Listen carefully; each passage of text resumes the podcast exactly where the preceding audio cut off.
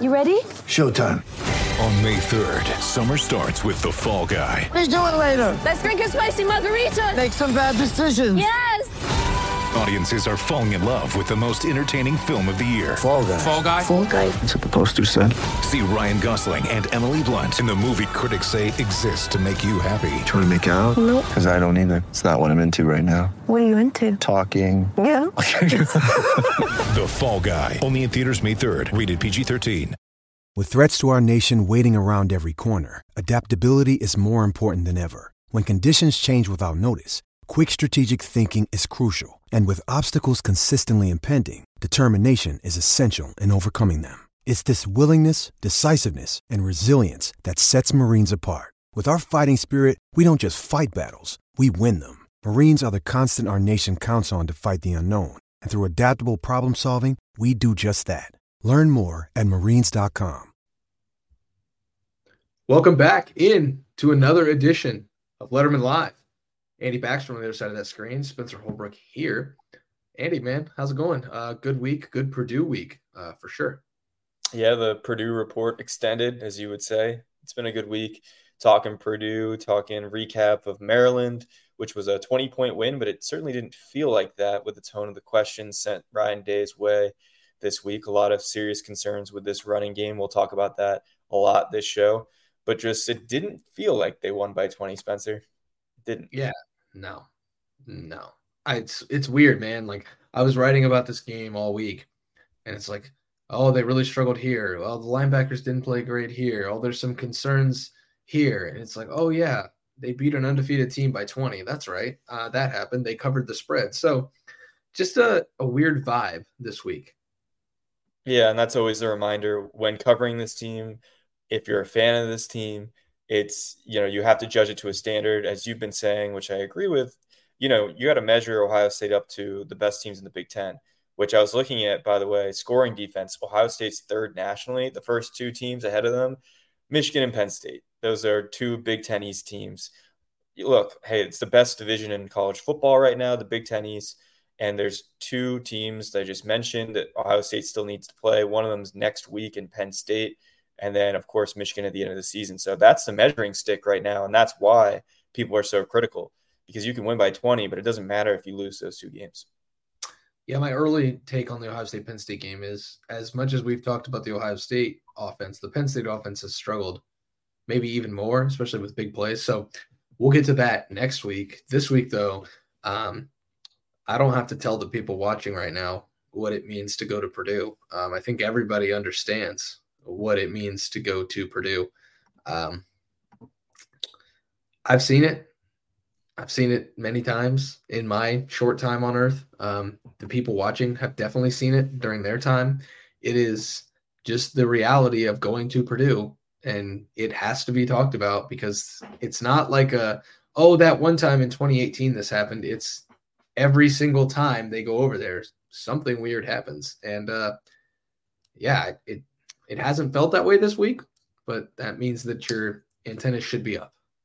Right. Three and five since 2000 in Ross-Ade Stadium. As you said, it's a house of horrors for Ohio State there. I, I don't know. I mean, it is lining up better for the Buckeyes, I would say, considering that it's not a night game.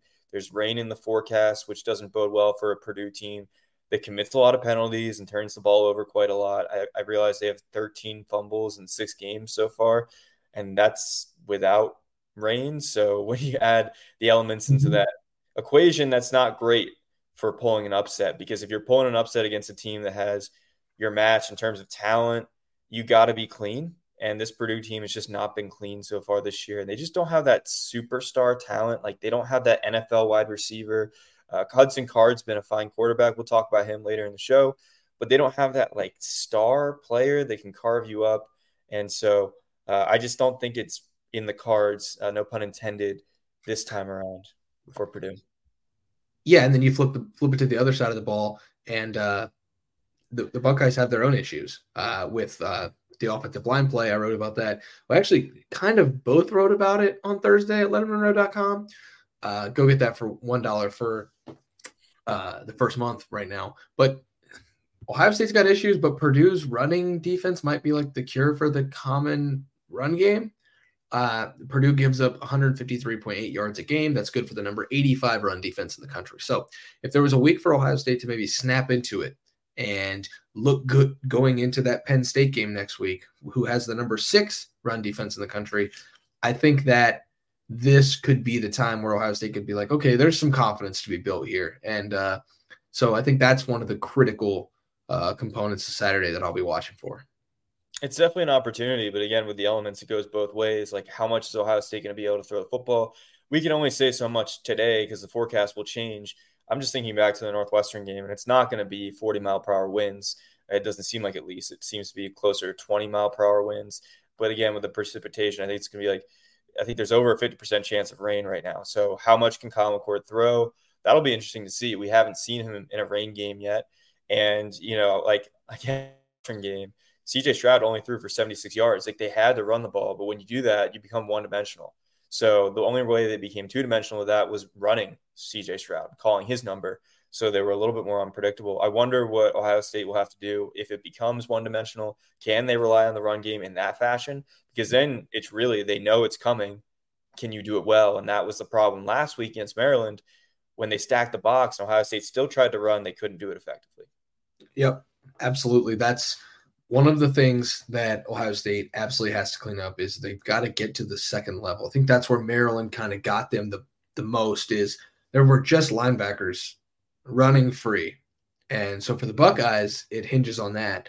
For Purdue, I think it hinges on a little bit of uh, Purdue magic. There's not really like if you told me to build a case for Purdue to win this game, I don't think I could, unless you say like, well, it's in West Lafayette, and then you're like, okay, well, Purdue can definitely win then. Um, so that's like that's one of the weird things about the keys to this game that we talk about is just like what's the path there and how does ohio state uh, avoid that path? And so i think for ohio state my first key is just going to be to be clean like the, no turnovers. Kyle mccord uh, you have one turnover on the year or one interception. I think you have a he has a fumble as well. So you get two turnovers on the year. Continue that. Be clean uh, you know, the running backs be clean, wide receivers don't fumble anything, special teams clean it up. And if you're clean, I don't think there's a really good chance that you're going to lose this game. Yeah, I think the only way Purdue pulls this off is, you know, you have to go down the checklist of everything they need. I think they need a special teams touchdown or a serious special teams miscue by Ohio State, which doesn't seem out of the realm possibility at this point, considering how bad special teams were last week. Aside from Jayden Fielding, who's been perfect this season, and that probably doesn't get talked about enough. He's seven of seven right now. And I know he hasn't been tested in terms of kicking a 50 yarder or anything beyond that distance, but he's been pretty solid. Otherwise, though, concerns on special teams. In a game like this, we have a team trying to pull an upset that's clearly outmatched. Special teams is a big area of emphasis for those kinds of teams. That's where they feel like they can win. I think Purdue is, is probably going to put a lot of effort into that. Uh, and then as far as the offense goes, I would just say for Ohio State, you know, staying ahead of the sticks, don't get behind in schedule. I, I mean, that was something that Kyle McCord talked about, you know, where he can help the running game is complete more passes on first down. His first down stats were great last week against Maryland, but in the beginning of the game, he also missed some throws in first and 10, which then sets the offense up in second and 10. When you try to run in second and 10, everyone kind of knows what's happening. You know, you're usually not going to go pass, pass. It's pass then run in that situation. So he said, you know, I can help that running game. If I complete more passes on first and 10, we're in a third and six, third and five. That helps the run game. So I would say stay ahead of the sticks. Yeah, it's interesting. I asked Kyle McCord if he would rather have watched the film on two for seven for 14 yards or uh, 17 for 22 for uh, 314 yards and or for 306 yards and he said he would much rather watch the 17 for 22 but he understands that he's got to clean a lot of stuff up very obvious answer but it's good to at least hear him say that and understand like hey he's got to be better earlier in games. You know you can't fall behind against penn state 10 nothing like they did against maryland. You can't go into a stadium sleepy against penn state next week which is why one of my other keys is start fast. Like get get out of the gate and show everybody that you mean business right out right out the gate. Like the weird thing to me is it's not been like a thing where Kyle McCord starts slow every week. Indiana, they scored on the opening possession. Youngstown State, they scored on the opening possession. uh, Western Kentucky, they scored on the opening possession. And now you've got two straight games where they don't score on the opening possession, and we think that he's got something wrong to start. I don't think it's something particularly wrong. It's just two straight games now. They haven't started well. Well, that three straight becomes a trend. So I think one of the biggest keys is just start quickly. Like get out, score some points early, complete a few passes early, get a nice run game going early. And I think you'll be able to settle in a lot more than, oh, hey, you just got one yard on the first carry of the game. And now you start to press when you're the offensive line, or oh, you just skip pass to Marvin Harrison Jr. for an incompletion on your first pl- on your first pass play. Now you're trying to press to get that first completion under your belt and get into a rhythm. So I think that there's a level of pressing there with this offense, whether they want to admit it or not, that if you start quickly, can kind of be alleviated by default. Yeah, I mean, it's not only you know not having a good first drive; it's been not having a good first quarter. They've had zero points in the first quarter each of the last two games. Notre Dame game, they barely got points in that first half, right? So it's definitely been something where I agree with you. It's only two games, but it's been extended, not just the first drive. It's not like they're going three now and then flipping the switch and being great offensively. It's been an extended drought to start these games. So I'm not only watching for the first drive, they score points there. I'm watching the entire first quarter, maybe even the entire first half. Because if you're an Ohio State fan, you want them to enter in halftime at Ross-Ade Stadium with like a 20 point lead. You want to feel safe, yeah. right? You don't want anything to happen with those demons that are inside that stadium to, to even have a threat of an upset. So I think getting off to a fast start and just being able to fire on all cylinders is a good thing for this entire offense, not just for Kyle McCord, but I think you'll see the running game have more success if that happens too. Yeah. And I thought Brian Hartline's answer on Wednesday night about passing to set up the running game was really, really interesting. And it sounded really like almost like remedial or basic, but it holds some truth and somebody asked him if you could set up the pass to, to get to the run. And he said, Well, if you pass the ball 10 more times, that's 10 fewer reps you get in the running game. And so you're hurting your running game by default by not running the ball. So it's interesting, right? Like th- those things go hand in hand, but you don't want to just start eliminating runs for the pass. But like the running game can certainly be helped by a fast start by Kyle McCord, can certainly be helped by uh, receivers not named Marvin Harrison Jr. Um, stepping up, getting open. Kyle McCord finding them. He seems to be looking at Marvin Harrison Jr.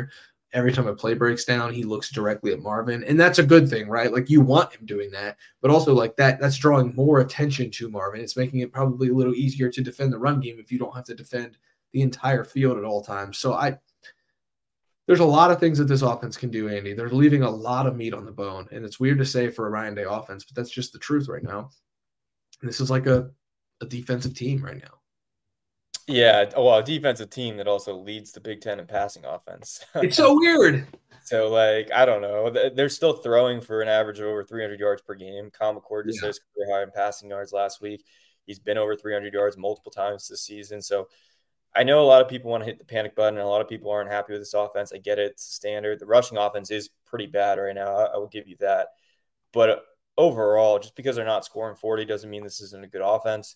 And one thing that McCord also mentioned is like we're just sniffing the potential here. Like we're not where we could be. And I think that's exciting. I think that's definitely something you got to buy into if you're an Ohio State fan. Like you're five games in, and yeah, you should be further along in terms of this offensive line and the run game. But you have to be pretty excited about some of the glimpses you see with this offense when it gets going.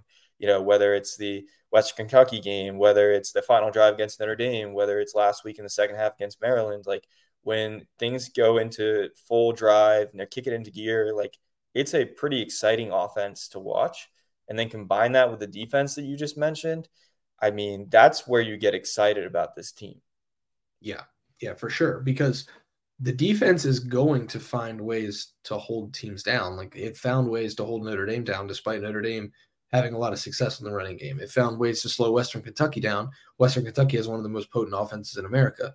It found ways to slow down a Maryland team that had its way for a couple different drives there against Ohio State, but Ohio State made very quick adjustments and figured things out very, very quickly to alleviate all of the concerns you thought you had. I think I think Maryland had 31 total yards after their first drive of the second half touchdown drive, which is just remarkable. um, considering what Maryland was doing in the first half against Ohio State and and kind of moving the ball when they needed to. So uh, this defense can lead the way. Like you said, the offense can be explosive, but there's a lot of cans here, and we're not saying there's a lot of things that we for sure know. And I think that's one of the things that's frustrating is like you see all of these things, but you don't you see them all as like potential, but you don't see it realized just yet. But also, this is a team that's only five games into the season. We say only knowing that after Saturday, they'll be halfway through the season, but also they're only halfway through the season after Saturday. So, like, there's plenty of room to still grow. Yeah, well, they hope that they're only a third of the way through the season right now. So, yeah, I mean, there's always the potential for an extra chapter if they get to where they want to be and, and achieve their goals. Um, yeah, I mean, I think that we've already learned a lot about this team. We've learned a lot about who Kyle McCord is as a leader, uh, who he is is you know a, a, quarterback in general. We've learned a lot about this offensive line and what we we don't know still about it. We've learned about this defense in the second year of Jim Knowles' system. Now every week is a referendum with that group. We're going to constantly be grading them, saying did they pass the test? Did they pass the test? That's going to be every week. So we have learned some things. Uh, I guess I wanted to shift into some of the, like the storylines this week that I find interesting. Like I'm going to start with Emeka Egbuka potentially not playing this week. We don't know for sure, but it seems like it's trending that way.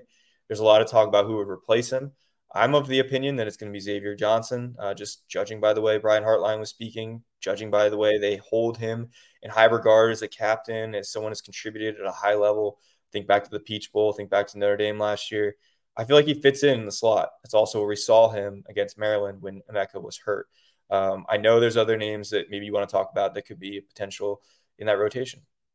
Yeah, it's it's Carnell Tate, it's Brandon Inniss, it's uh, you know some people have said Jayden Ballard.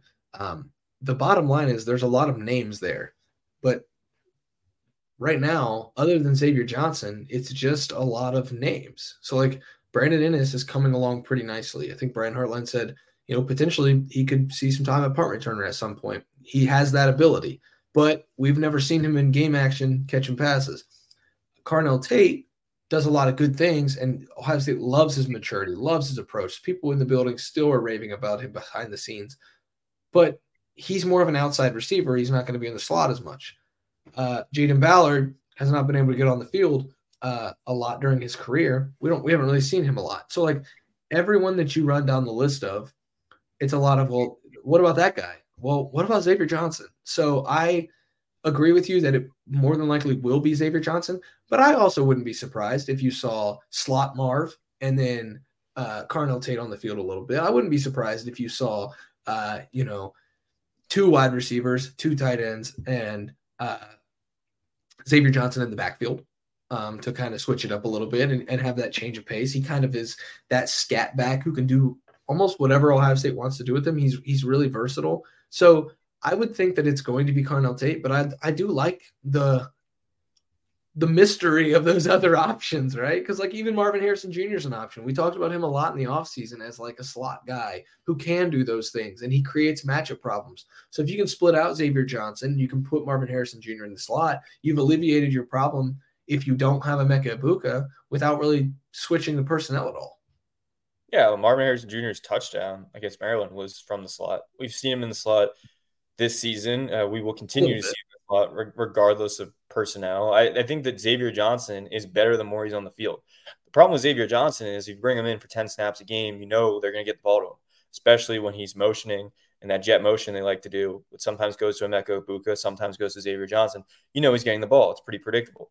But if he's on the field for 30 plus snaps, he's lining up on the perimeter, he's lining up in the slot, he's lining up in the backfield. You don't know if he's getting the ball, you don't know when he's getting the ball. He is much more effective, in my opinion, the more he plays. I think he's a very good football player. Uh, we've seen what he can do on special teams.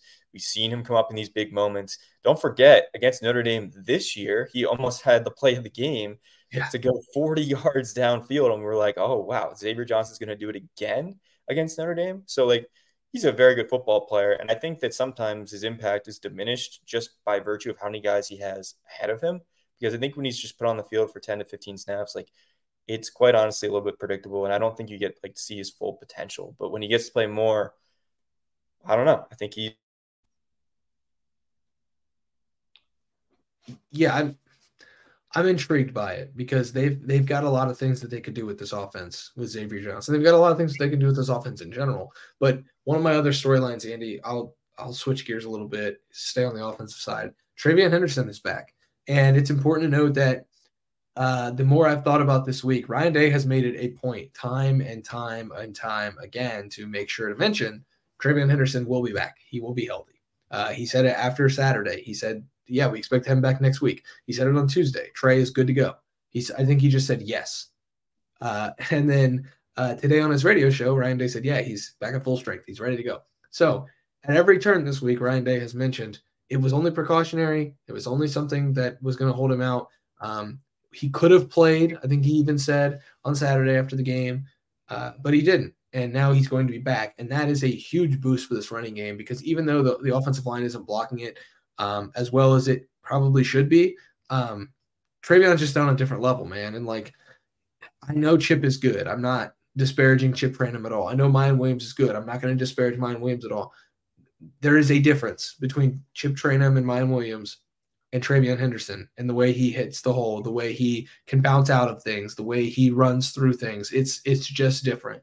And that's really exciting if you're in Ohio State to get that back in the lineup to maybe add another boost to this running game. Because again, if Purdue is going to have the 85th ranked rush defense in the country and it's going to rain, Ohio State's going to be able to build some confidence, you would think, with that offensive line, with that number one running back, and really start to push toward, okay, build some confidence before Penn State.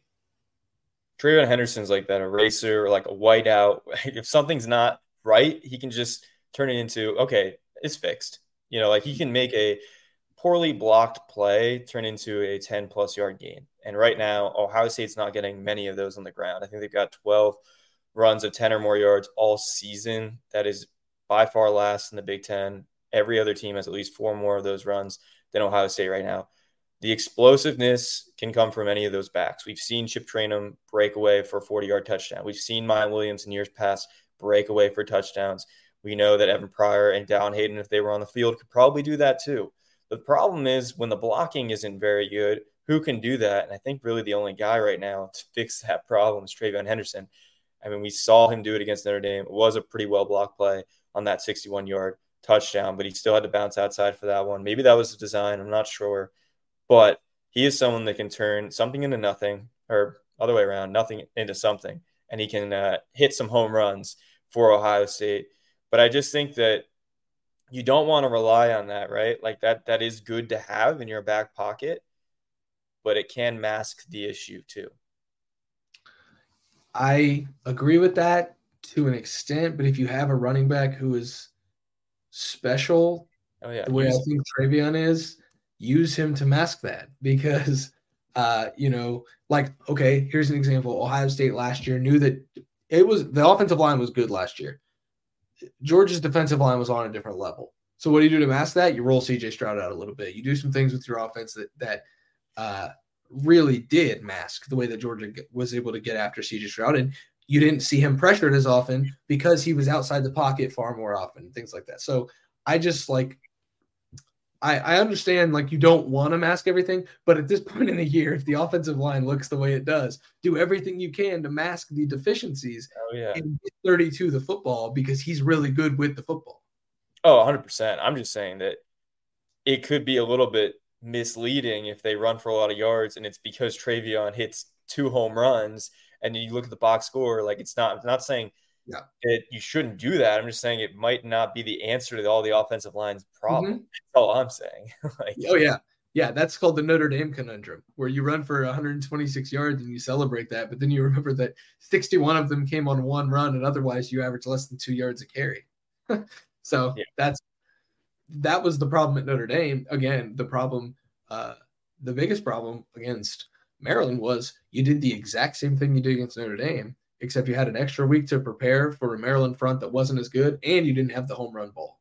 And and then that's when you get I think 27 for 62, and and it looks just frankly it looked bad.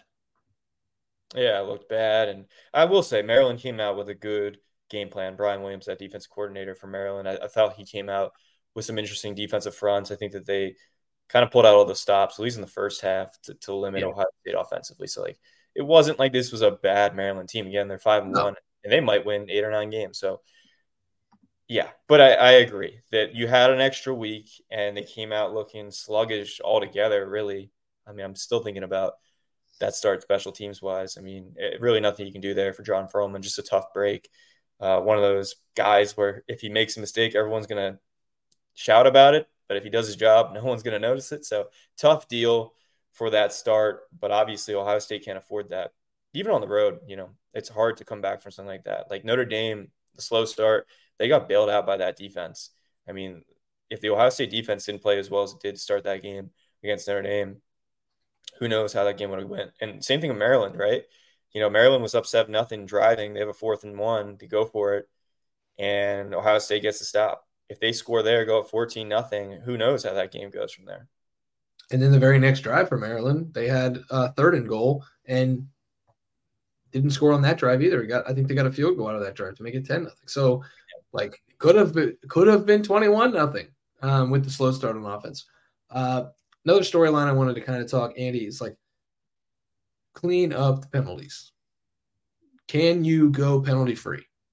We have not seen a penalty free game from Ohio State. I'm not asking for uh, zero penalties for zero yards. That is a very tough ask across a 60 minute game. Even the most disciplined teams take some penalties. That's just the way football is. However, holdings, false starts, uh, too many men in the backfield, um, defensive pass interference. We've seen that now from Davis and Davison Igbinosun at time. We've seen it from Denzel Burke at time. This defense is playing really well, but there are some penalties that I think need to be cleaned up before you go into a top 10 game next week at Penn State. Yeah, I mean Purdue has penalty issues, and and that's one of the things that's holding them back right now. But Ohio State shouldn't be in that same conversation, right? So I think they're tenth and eleventh right now in the Big Ten in terms of penalties per game. Purdue's even further down in penalty yards. So again, that's something they keep shooting themselves in the foot with. But yeah, Ohio State ten penalties last week against Maryland. Uh, Ryan Day, one of the penalties, uh, sideline interference. Look, they've had a couple of those where like you're going to take your defensive pass interference penalties. You're going to take the defensive holdings. Like I remember when I covered Boston College and Jeff Hafley, who coached Ohio State, of course, he always used to say to me, like, we're okay with the defensive pass interference penalties from time to time. Like we want our defensive backs to play aggressive. And if that happens from time to time, okay, we'll deal with that.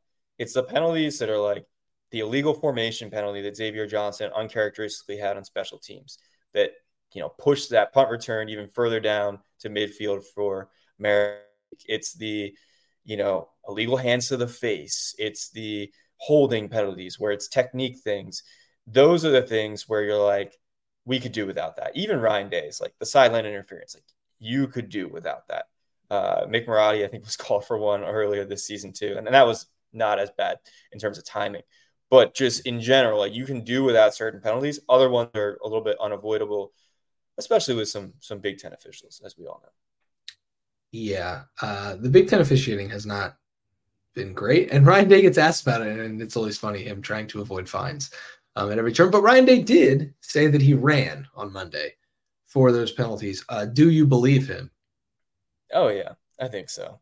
Yeah, I feel like it's uh, it's part of the culture, right? Everyone's got to run if you commit a penalty. So, Andy, I started running. Um, recently i also started changing my diet and that is thanks to the, our friends over at HelloFresh. Uh, crazy schedule can make it easy to fall back on your dinner recipe rut. Keep mealtime exciting with over 40 recipes to choose from every week with HelloFresh. There's always something delicious to discover with HelloFresh. And dude, I'm trying to lose some weight. I'm trying to eat healthy, but also HelloFresh makes it great and easy. But man, you talk about the fall flavor line that includes apple cider cake with caramel sauce, uh, the mini pumpkin cheesecake that Matt and I talked about on earlier today on, on the Lettermen Lounge. Uh, they do an appetizer, the barbecue pulled pork nachos. Like, I don't know, like there's so many different directions to go. They, you know, we get healthy food, then all of a sudden it's like, oh, mini pumpkin cheesecake. Oh, it's so good. I did all that and I got 50% off and free shipping because I used the promo code 50 Lettermen at checkout at HelloFresh.com. Go to HelloFresh.com, use that promo code 50 Lettermen for 50% off, plus free shipping at HelloFresh, America's number one meal kit. I don't have to say much more because the food is just so good Andy, I know that you know that. And the meals are so easy. They just deliver right to your doorstep. And then you've got all the ingredients for a great meal. Steal, especially this time of year. You know, uh, it's better than Instacart too. Like it's just it's there. It's, re- ready for you. You know, you're able to just get it done. And with our schedule and everyone's busy schedule this time of year, holidays are coming up. It's a good thing. Absolutely. Uh, what else is a good thing is this Ohio State defense. I want to see another step forward, man. Like that's bottom line. You want to keep you want to every week, like you said in the, earlier in the show, and I think it's the the best thing that you can say is the best thing you could say as it's me, Tim. No, pumpkin cheesecake. Cheesecake. If I said cheese, then I don't think that would be very good. And HelloFresh, everything at HelloFresh is good. But this defense, Andy, like every week they're going to be judged on how well they played against this team and then how well they played against this team. Uh, there's a guy on our message board. He's great, um, but he always tries to grade the defense and grade the offensive line. And it's like, okay, if we only give up 14 points to this team, then they get a C. But if they give up 20 points to this team, then it's a D. And I'm just like, I don't care about the grades, but I care about defensive progress. And I think that starts with the linebackers. So I think one of the storylines of this game that I'm watching for is do the linebackers look better? Because they just they don't look bad. Tommy Eichenberg had 13 tackles. So like they're not playing poorly. Something just looks a little wonky with them right now, and they're kind of getting neutralized by running games. So I'd like to see them take a step forward this week.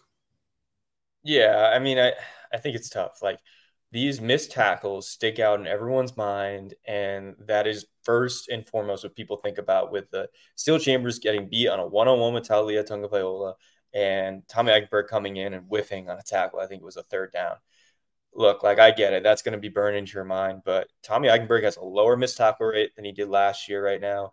And I wrote about him this week, and I think the one thing's getting unnoticed right now is that this defense is one of the reasons why it's as good as it is right now is because he's the quarterback of that defense. They're relying more on his mind than his aggressiveness. They're blitzing him less. He's the one doing all the callouts. He's he's doing the checks. He's communicating everything for this defense. He's basically Jim Knowles on the field. Jim Knowles always said he hasn't made a legal tackle since the 80s or whatever. That's because Tommy Eichenberg's the one doing it for him. And look, a quarterback of the offense is not going to be perfect. Kyle McCord misses throws early part of the game quarterback of the defense is not going to be perfect either, but he's the one that's at the center of all of it. So I think when people watch Tommy Eichenberg, they need to keep that in mind. Like he is keeping this defense on the same page. He is a mm-hmm. big reason why they're seeing certain things.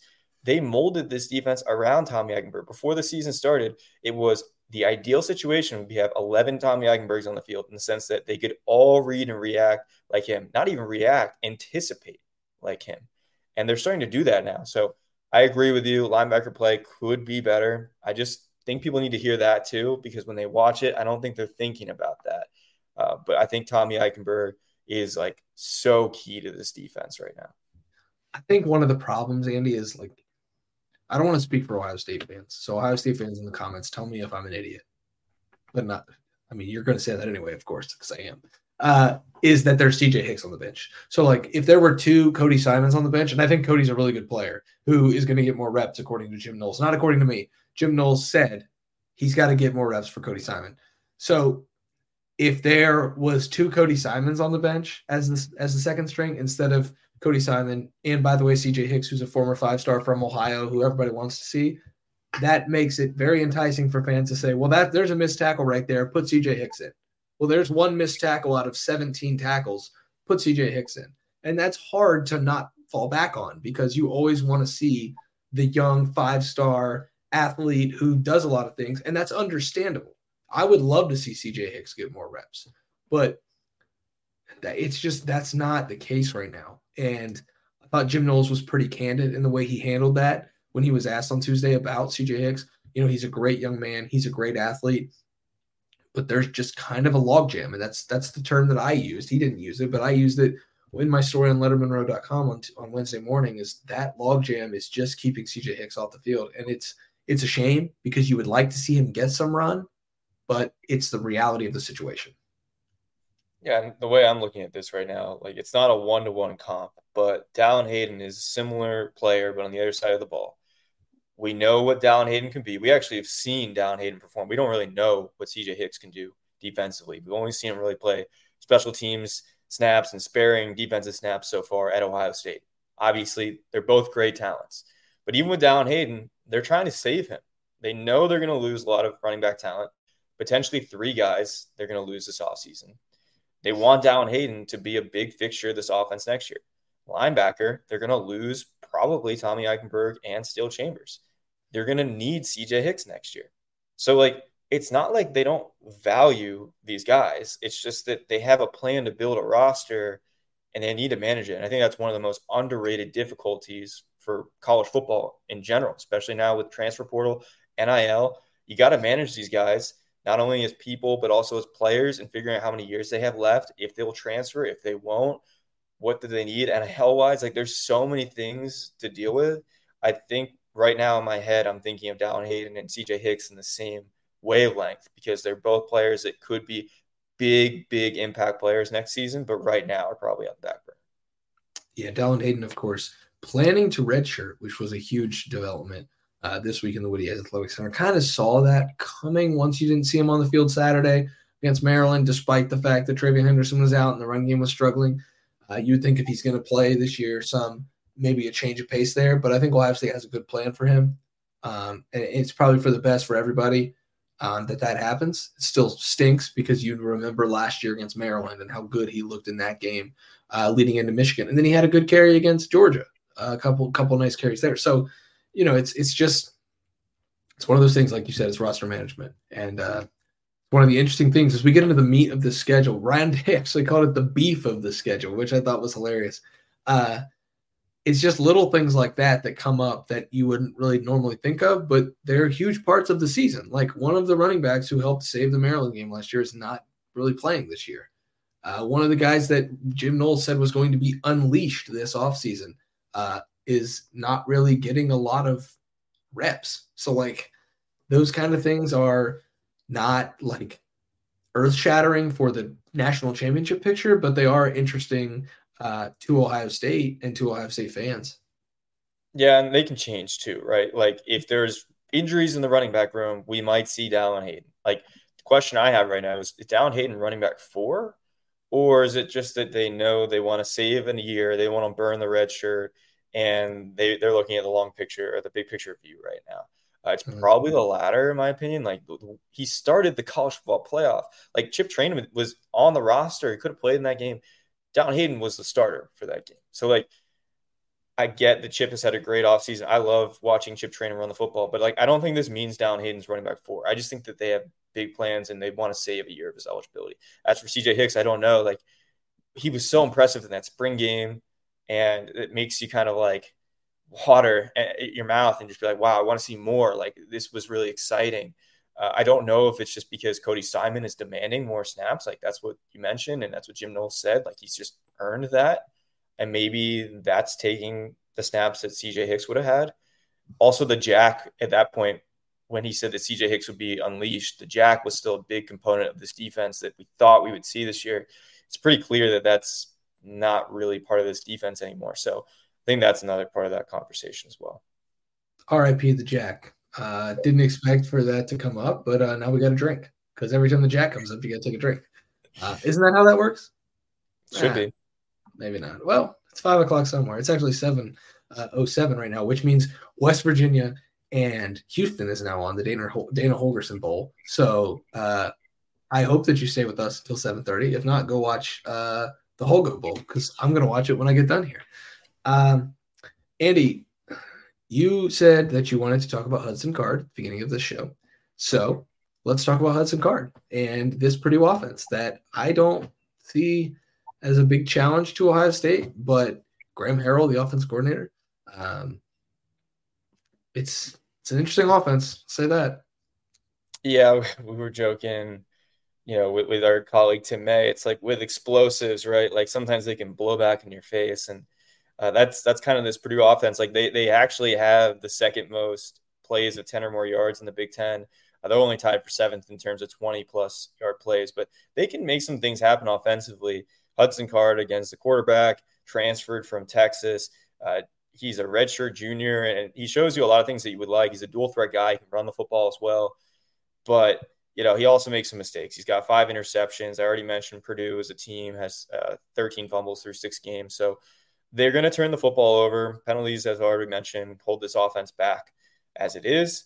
But they do have some explosive tendencies uh, on, on the good side of things, and they can drive the football downfield. He's actually Hudson Card is ranked third among Big Ten quarterbacks in big time throws for 20 or more air yards. So he can throw the ball deep.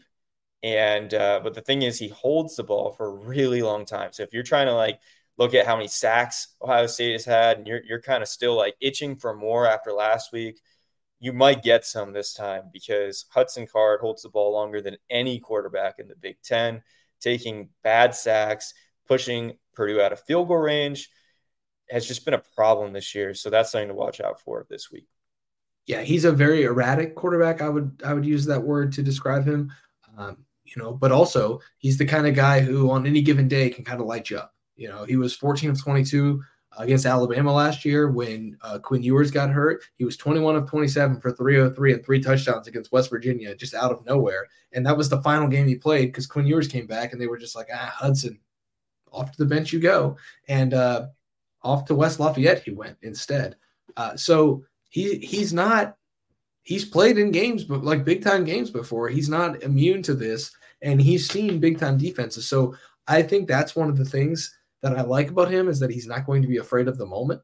Um, one of the things I don't like about him is, like you said, this offense very boomer bust. As Tim said, that he was Tim was talking about fireworks in somebody's hand and blowing up in your face, and I think it was his brother. Uh, great anecdote there. We'll, we'll, you'll see that on bold predictions on Friday. Just a hilarious, hilarious uh, anecdote that he, he had to tell. So I thought that that was great.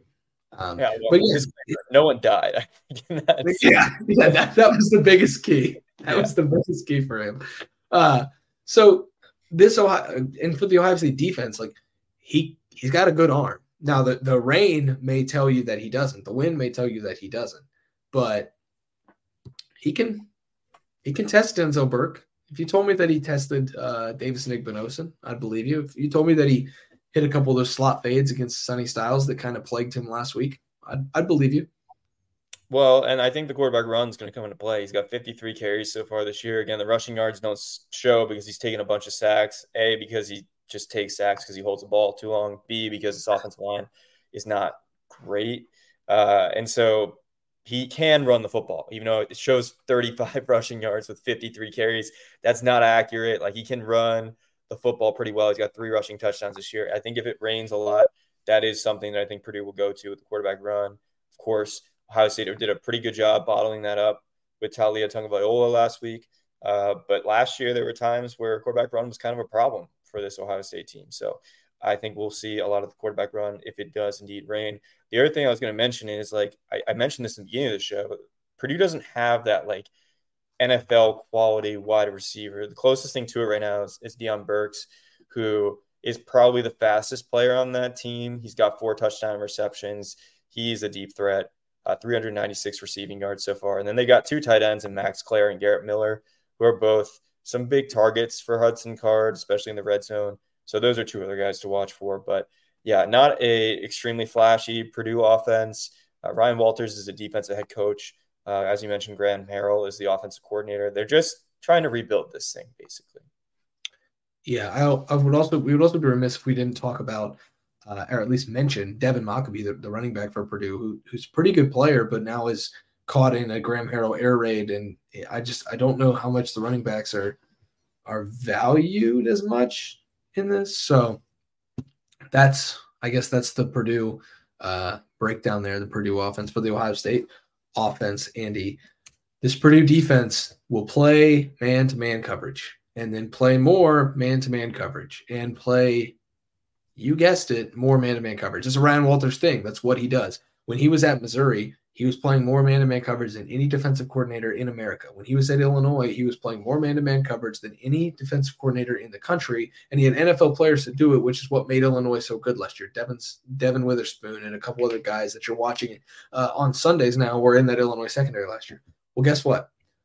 There's no NFL corners no like high level NFL corners that are you're going to see on uh, Kiper's big board, um, the top 10 at their position for Purdue right now. And so that's what you meet. That's the other part of that coin that you're talking about where they're building this thing up is that defense is they're building things up right now. And so there's going to be opportunities, even in the rain and even in a little bit of wind, for Ohio State to move the ball through the air due to this secondary playing man to man against this passing attack specifically. Because if Kyle McCord gets into a rhythm with these wide receivers, I think it could be a long day for the the Purdue secondary. Yeah, if he's getting the ball pretty quickly, because this Purdue team does have 21 sacks on the year, and they've got some pretty good edge rushers, Nic Scourton and Kydran Jenkins, top of the Big Ten in sacks right now. So that is something to watch out for. I mean, Ohio State did give up three sacks against Maryland. Now, some of those were on Kyle McCord, quite frankly. Uh, there was also an intentional grounding that may or may not should have been called. I don't know. Up to you to decide. That also counted as a sack. But again, three sacks against Maryland. We give up more this week against Purdue. Um, and then also in the back end, I know they don't have great corners right now, but they do have one of the best safeties in the Big Ten. It's a freshman, and Dylan uh, Thieneman, I think is the way you pronounce his last name, but he's a name to know for sure going forward. Like if I don't know how to pronounce it now, I probably will in a year or two because he's already got 53 tackles and three interceptions. He's someone that's come on a lot quickly, quicker than they expected. Um, and someone to definitely watch for in that back end. Like they got some guys, basically, was what I'm trying to say on that defense, some some real game changers.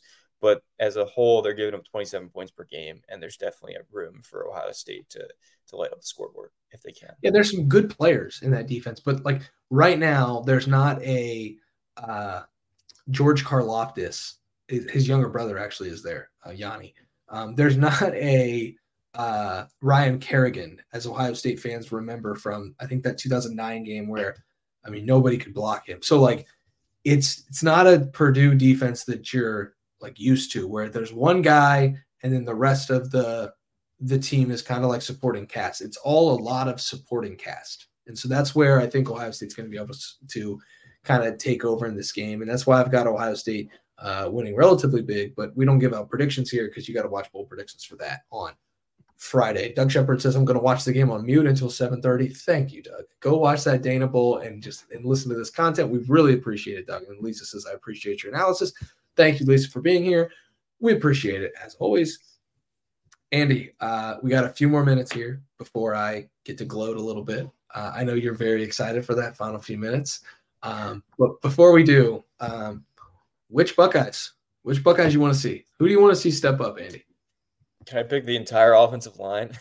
Sure, by all means. One guy, like it's like when the offensive line fall starts, you're like, I don't know who who was it. Yeah, it's all of them. So um, I don't know. I, I think that whole group, this is a big week, confidence builder, man. Like this is an opportunity, especially if the elements come into play. Like they know what you're gonna do. You're probably gonna have to run the ball. Do it well. That's what Brian Hartline said this week. Like when you're most evaluated, it's when everything you're gonna do and you still do it well. Okay, like that's what they got to do this week if it is indeed a rain game. Uh, that's the offensive line for me. The running game has got to be better, even if it's not perfect better. They got to get four and three yards per carry, not one and two on those early downs. I'm going to go, since you took the entire offensive line, I, will make it a little more specific just before I get to my actual person. I want to see Josh Fryar play better. He's been actually pretty good this year. Um, I, I, don't think he's been poor um, for the year, but I think he probably had his worst game against Maryland. And that's not to be mean. That's just kind of the, the, facts. One of the 12 has to be your worst. I think Josh Fryar had his worst against Maryland. So I would expect to see a better effort from him. I would expect to see a better performance from him. He's we're going back to his home state. He loves the state of Indiana, but he loves playing in the state of Indiana.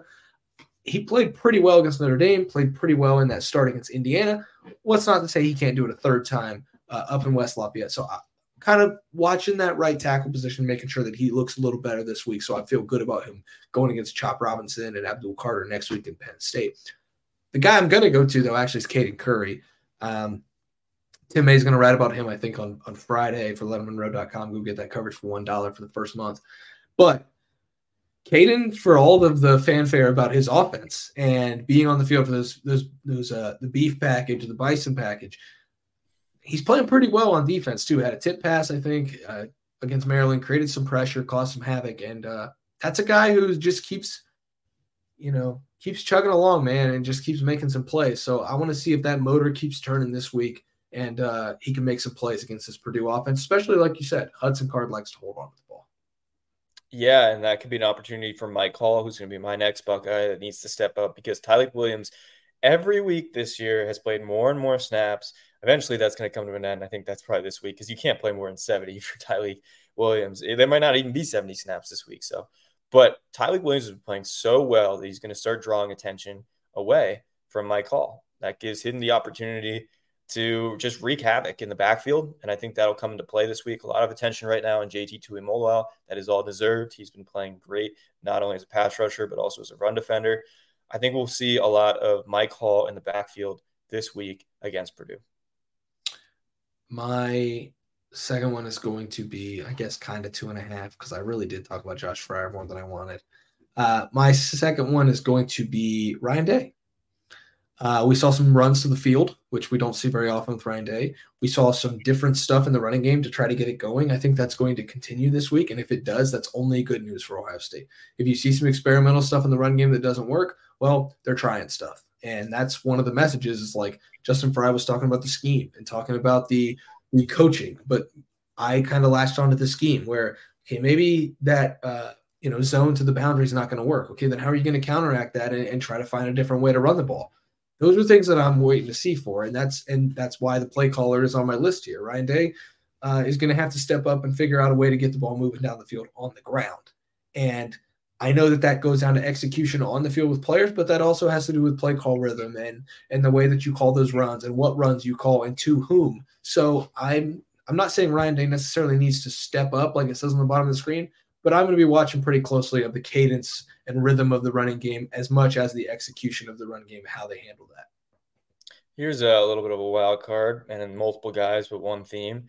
Uh, John Ferlmann, Jesse Mirco, Jayden Fielding, uh, all special teams. Okay, like this is a game where you need to be on your p's and q's, your p's and q's special teams wise. Like if a team wants to upset you, they're going to try to emphasize that third phase of the game, whether it's a fake punt, whether it's trying to block a punt, whether it's trying to do all sorts of things to get an advantage in that area because a lot of coaches believe that's one area of the game through just hard work and not necessarily talent you can actually beat a team and so ohio state needs to be on its a game on special teams it did not play an a game on special teams last week against maryland that's got to be key this time around my last one um hmm. i think i will go man, I think I'll go Cody Simon. Like, if you're gonna give him more reps, you gotta step up. And Jim Knowles said he's getting he's gonna get more reps. So step up and show everyone what you've shown. Obviously, Jim Knowles Sunday through Friday on the practice field. So that's kind of as simple as that. If if Cody Simon has earned more reps, I want to see why.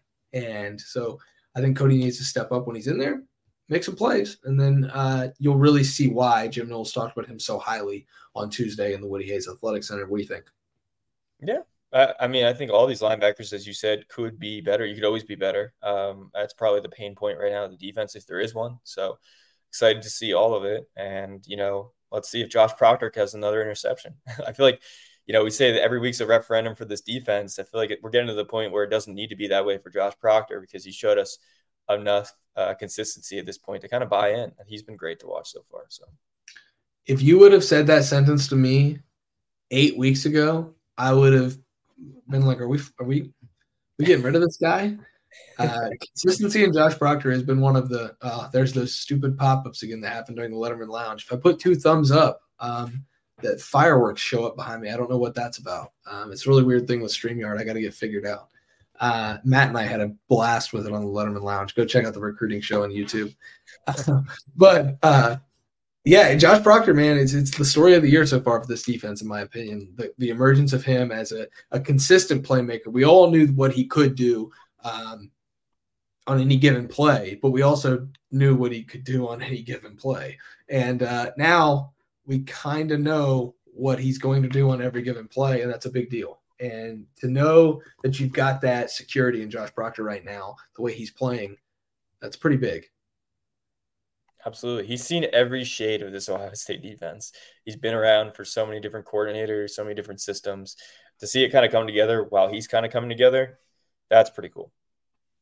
I would completely agree. Do you, do you want to do our score predictions on here to give the people, or do you would you rather uh, save that for for the bold predictions video on Friday? Make people bold predictions. We, we got to give people a reason to watch, right?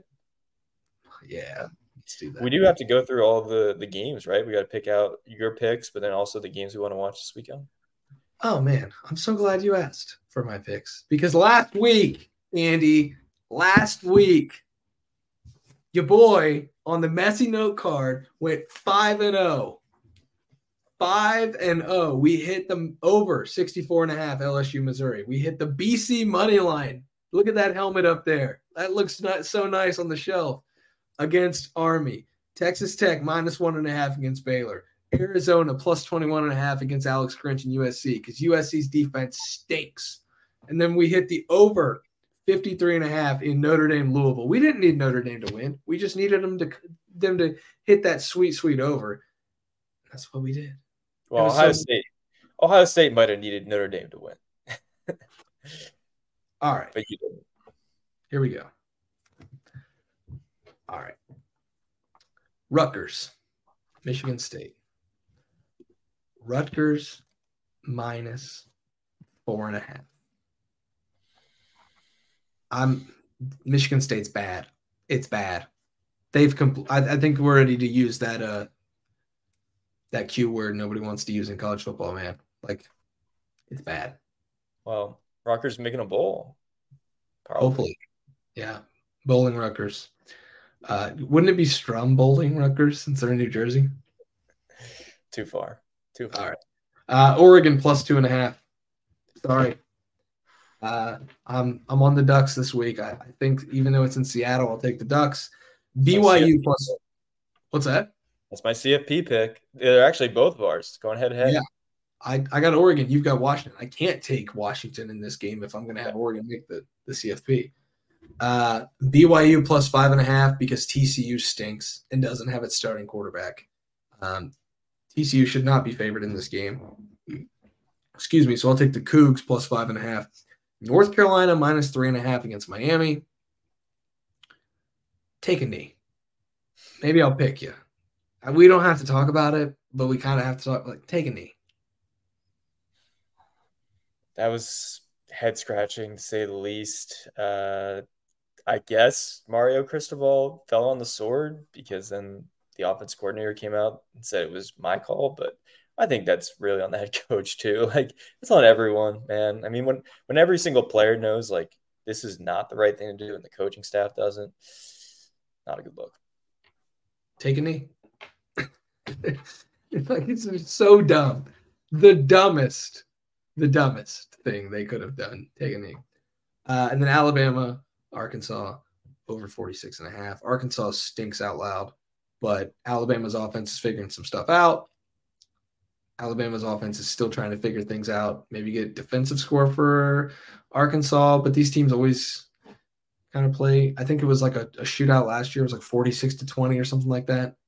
Um, so yeah, I think I think Arkansas is kind of bad, but I also think Alabama can take advantage of that, and I think Arkansas might be able to score a couple times, push that over. I'll take those. Uh, so we got Rutgers, Oregon, BYU, North Carolina, and Alabama, Arkansas over because we don't like rooting for unders. Do you, do you ever sit uh, sit watch a game and be like, man, I hope this game goes under? That would be so fun. No, I mean I do like good defense, but that's only yeah. if the game is like started off where it's low scoring, and then like by halftime, like you know what, I like a good defensive game, but I never go into a game being like, oh, I hope it's a six three game by third quarter. like, I don't know, maybe some people are built like that. I, maybe if you play defense in college or pro or whatever, maybe that's the way you look at the game, but not me. No, there's no reason to look at a game like that. What do you want to watch? I just spent, I think, five minutes gloating about my picks. What do you want to watch? Yeah, I mean, I feel like we were kind of spoiled last week with that kind of slate. Um, I don't know. This time around, Oregon Washington definitely is the headliner for me. 3:30 game on ABC. Uh, again, we already mentioned like we think that both those teams are going to make CFP. I think Washington. Spencer thinks Oregon not both of them, but one of them at least for each of us. And so that's a game I'm to be watching. Pac 12, I love it this year.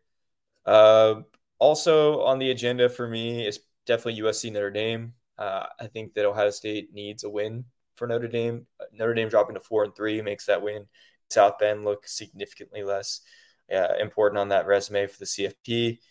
And I think USC has looked so vulnerable to this point that can they get away with another win? I don't know, but I'm watching that one for sure. Those are two games that stick out to me. Just two? You only got two? Who's BC well, playing? I, I, could, I could pull out another. Um, I feel like BC this week is. Uh, I think they might have a bye. Might be off. Let me look. But yeah, while, while I'm looking this up, what games pique your interest? Uh, the Bobcats going on the road in Northern Illinois. Listen, DeKalb was a house of horrors, man. I went up there my senior year of college uh, with Andres P. Nakos, um, the minister of NIL, and uh, he he and I had a good time in DeKalb, but also, buddy, let me tell you, um, it's always windy, it's always rainy, and the Bobcats always lose. So Ohio needs to win the MAC this year. It's the best chance they've had. They haven't won it since 1968. Nobody wants to hear me talk about the MAC, but I'm definitely paying attention to Ohio, Northern Illinois. And then I'm sure that we'll have the Oregon Washington game on the end of that. And then the rest of the game on on Saturday, the rest of the games, the late slate on on our phones, on the laptop, whatever, as we're driving back from West Lafayette. So whatever's on at 7:30 and is ability and has the ability to be streamed, uh, wink, wink, nudge, nudge, Peacock for USC Notre Dame. Um, we'll be on. We'll be watching. I'm sure. Well, okay. So to answer the question, BC is on by, and I'm not going crazy. So that's what I thought. Secondly, that game you're talking about, the Wolf stream, is UCLA, Oregon State. That's our beats. Yes, that's at 8 p.m. on Fox. Tristan Gebbia's former team, as all Ohio State fans know. Uh, yes. More importantly, DJ Uiagalelei's team right now. Oregon State Beavers against UCLA Bruins. That's 8 p.m. Fox. That's an 18-5 matchup, Spencer. That's a pretty good top 20 matchup there. Pac-12. Uh, two, two Pac-12 notes before we get out of here. Washington, Oregon is the first game between five and zero or better Pac-12 teams uh, since 2004, um, which is just insane and probably part of the reason why the league has crumbled. Um, and then the second thing is take the UCLA Oregon State under. And that's I didn't, it's not an official play on the card, but um, yeah, you'll count it if it works, though. yeah, if, if I go six and zero, oh, then I'll go six and zero. But if they lose, I'm not counting it. So, uh, Andy, what do you say we get out of here? Go watch uh, Dana Holgorsen against his former team, West Virginia. Um, that's where I'm heading. I don't know about you.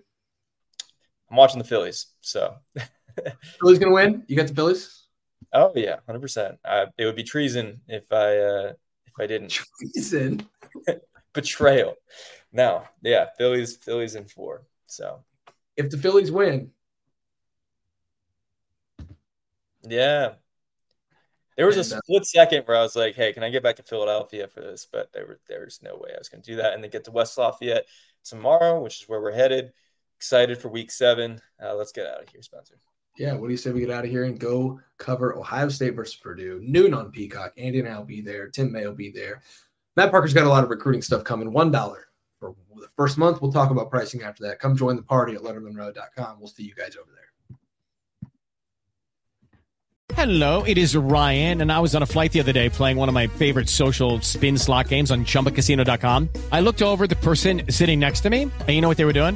They were also playing Chumba Casino. Coincidence? I think not. Everybody's loving having fun with it. Chumba Casino is home to hundreds of casino style games that you can play for free anytime, anywhere, even at 30,000 feet. So sign up now at chumbacasino.com to claim your free welcome bonus. That's chumbacasino.com and live the Chumba life. No purchase necessary. VGW, void, were prohibited by law. See terms and conditions 18 plus.